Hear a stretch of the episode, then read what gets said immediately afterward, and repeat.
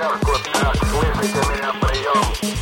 uh, I happen to have a special guest with me today uh, via satellite downlink. Making the world more open and connected.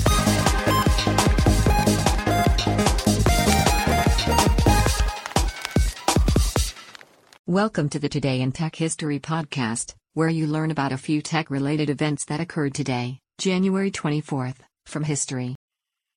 On this day in 1935, Krueger's Cream Ale and Krueger's Finest Beer went on sale in Richmond, Virginia in cans, developed by the American Can Company. Cans protected beer better than translucent bottles. On this day in 1950, Percy LeBaron Spencer received a patent for a method of treating foodstuffs which we would recognize as the microwave oven. Spencer was working on an active radar set and accidentally melted a candy bar in his pocket. On this day in 1984, the original Macintosh was introduced, becoming the first commercially successful personal computer to feature a mouse and a graphical user interface rather than a command line interface. That's a look at tech history for January 24th.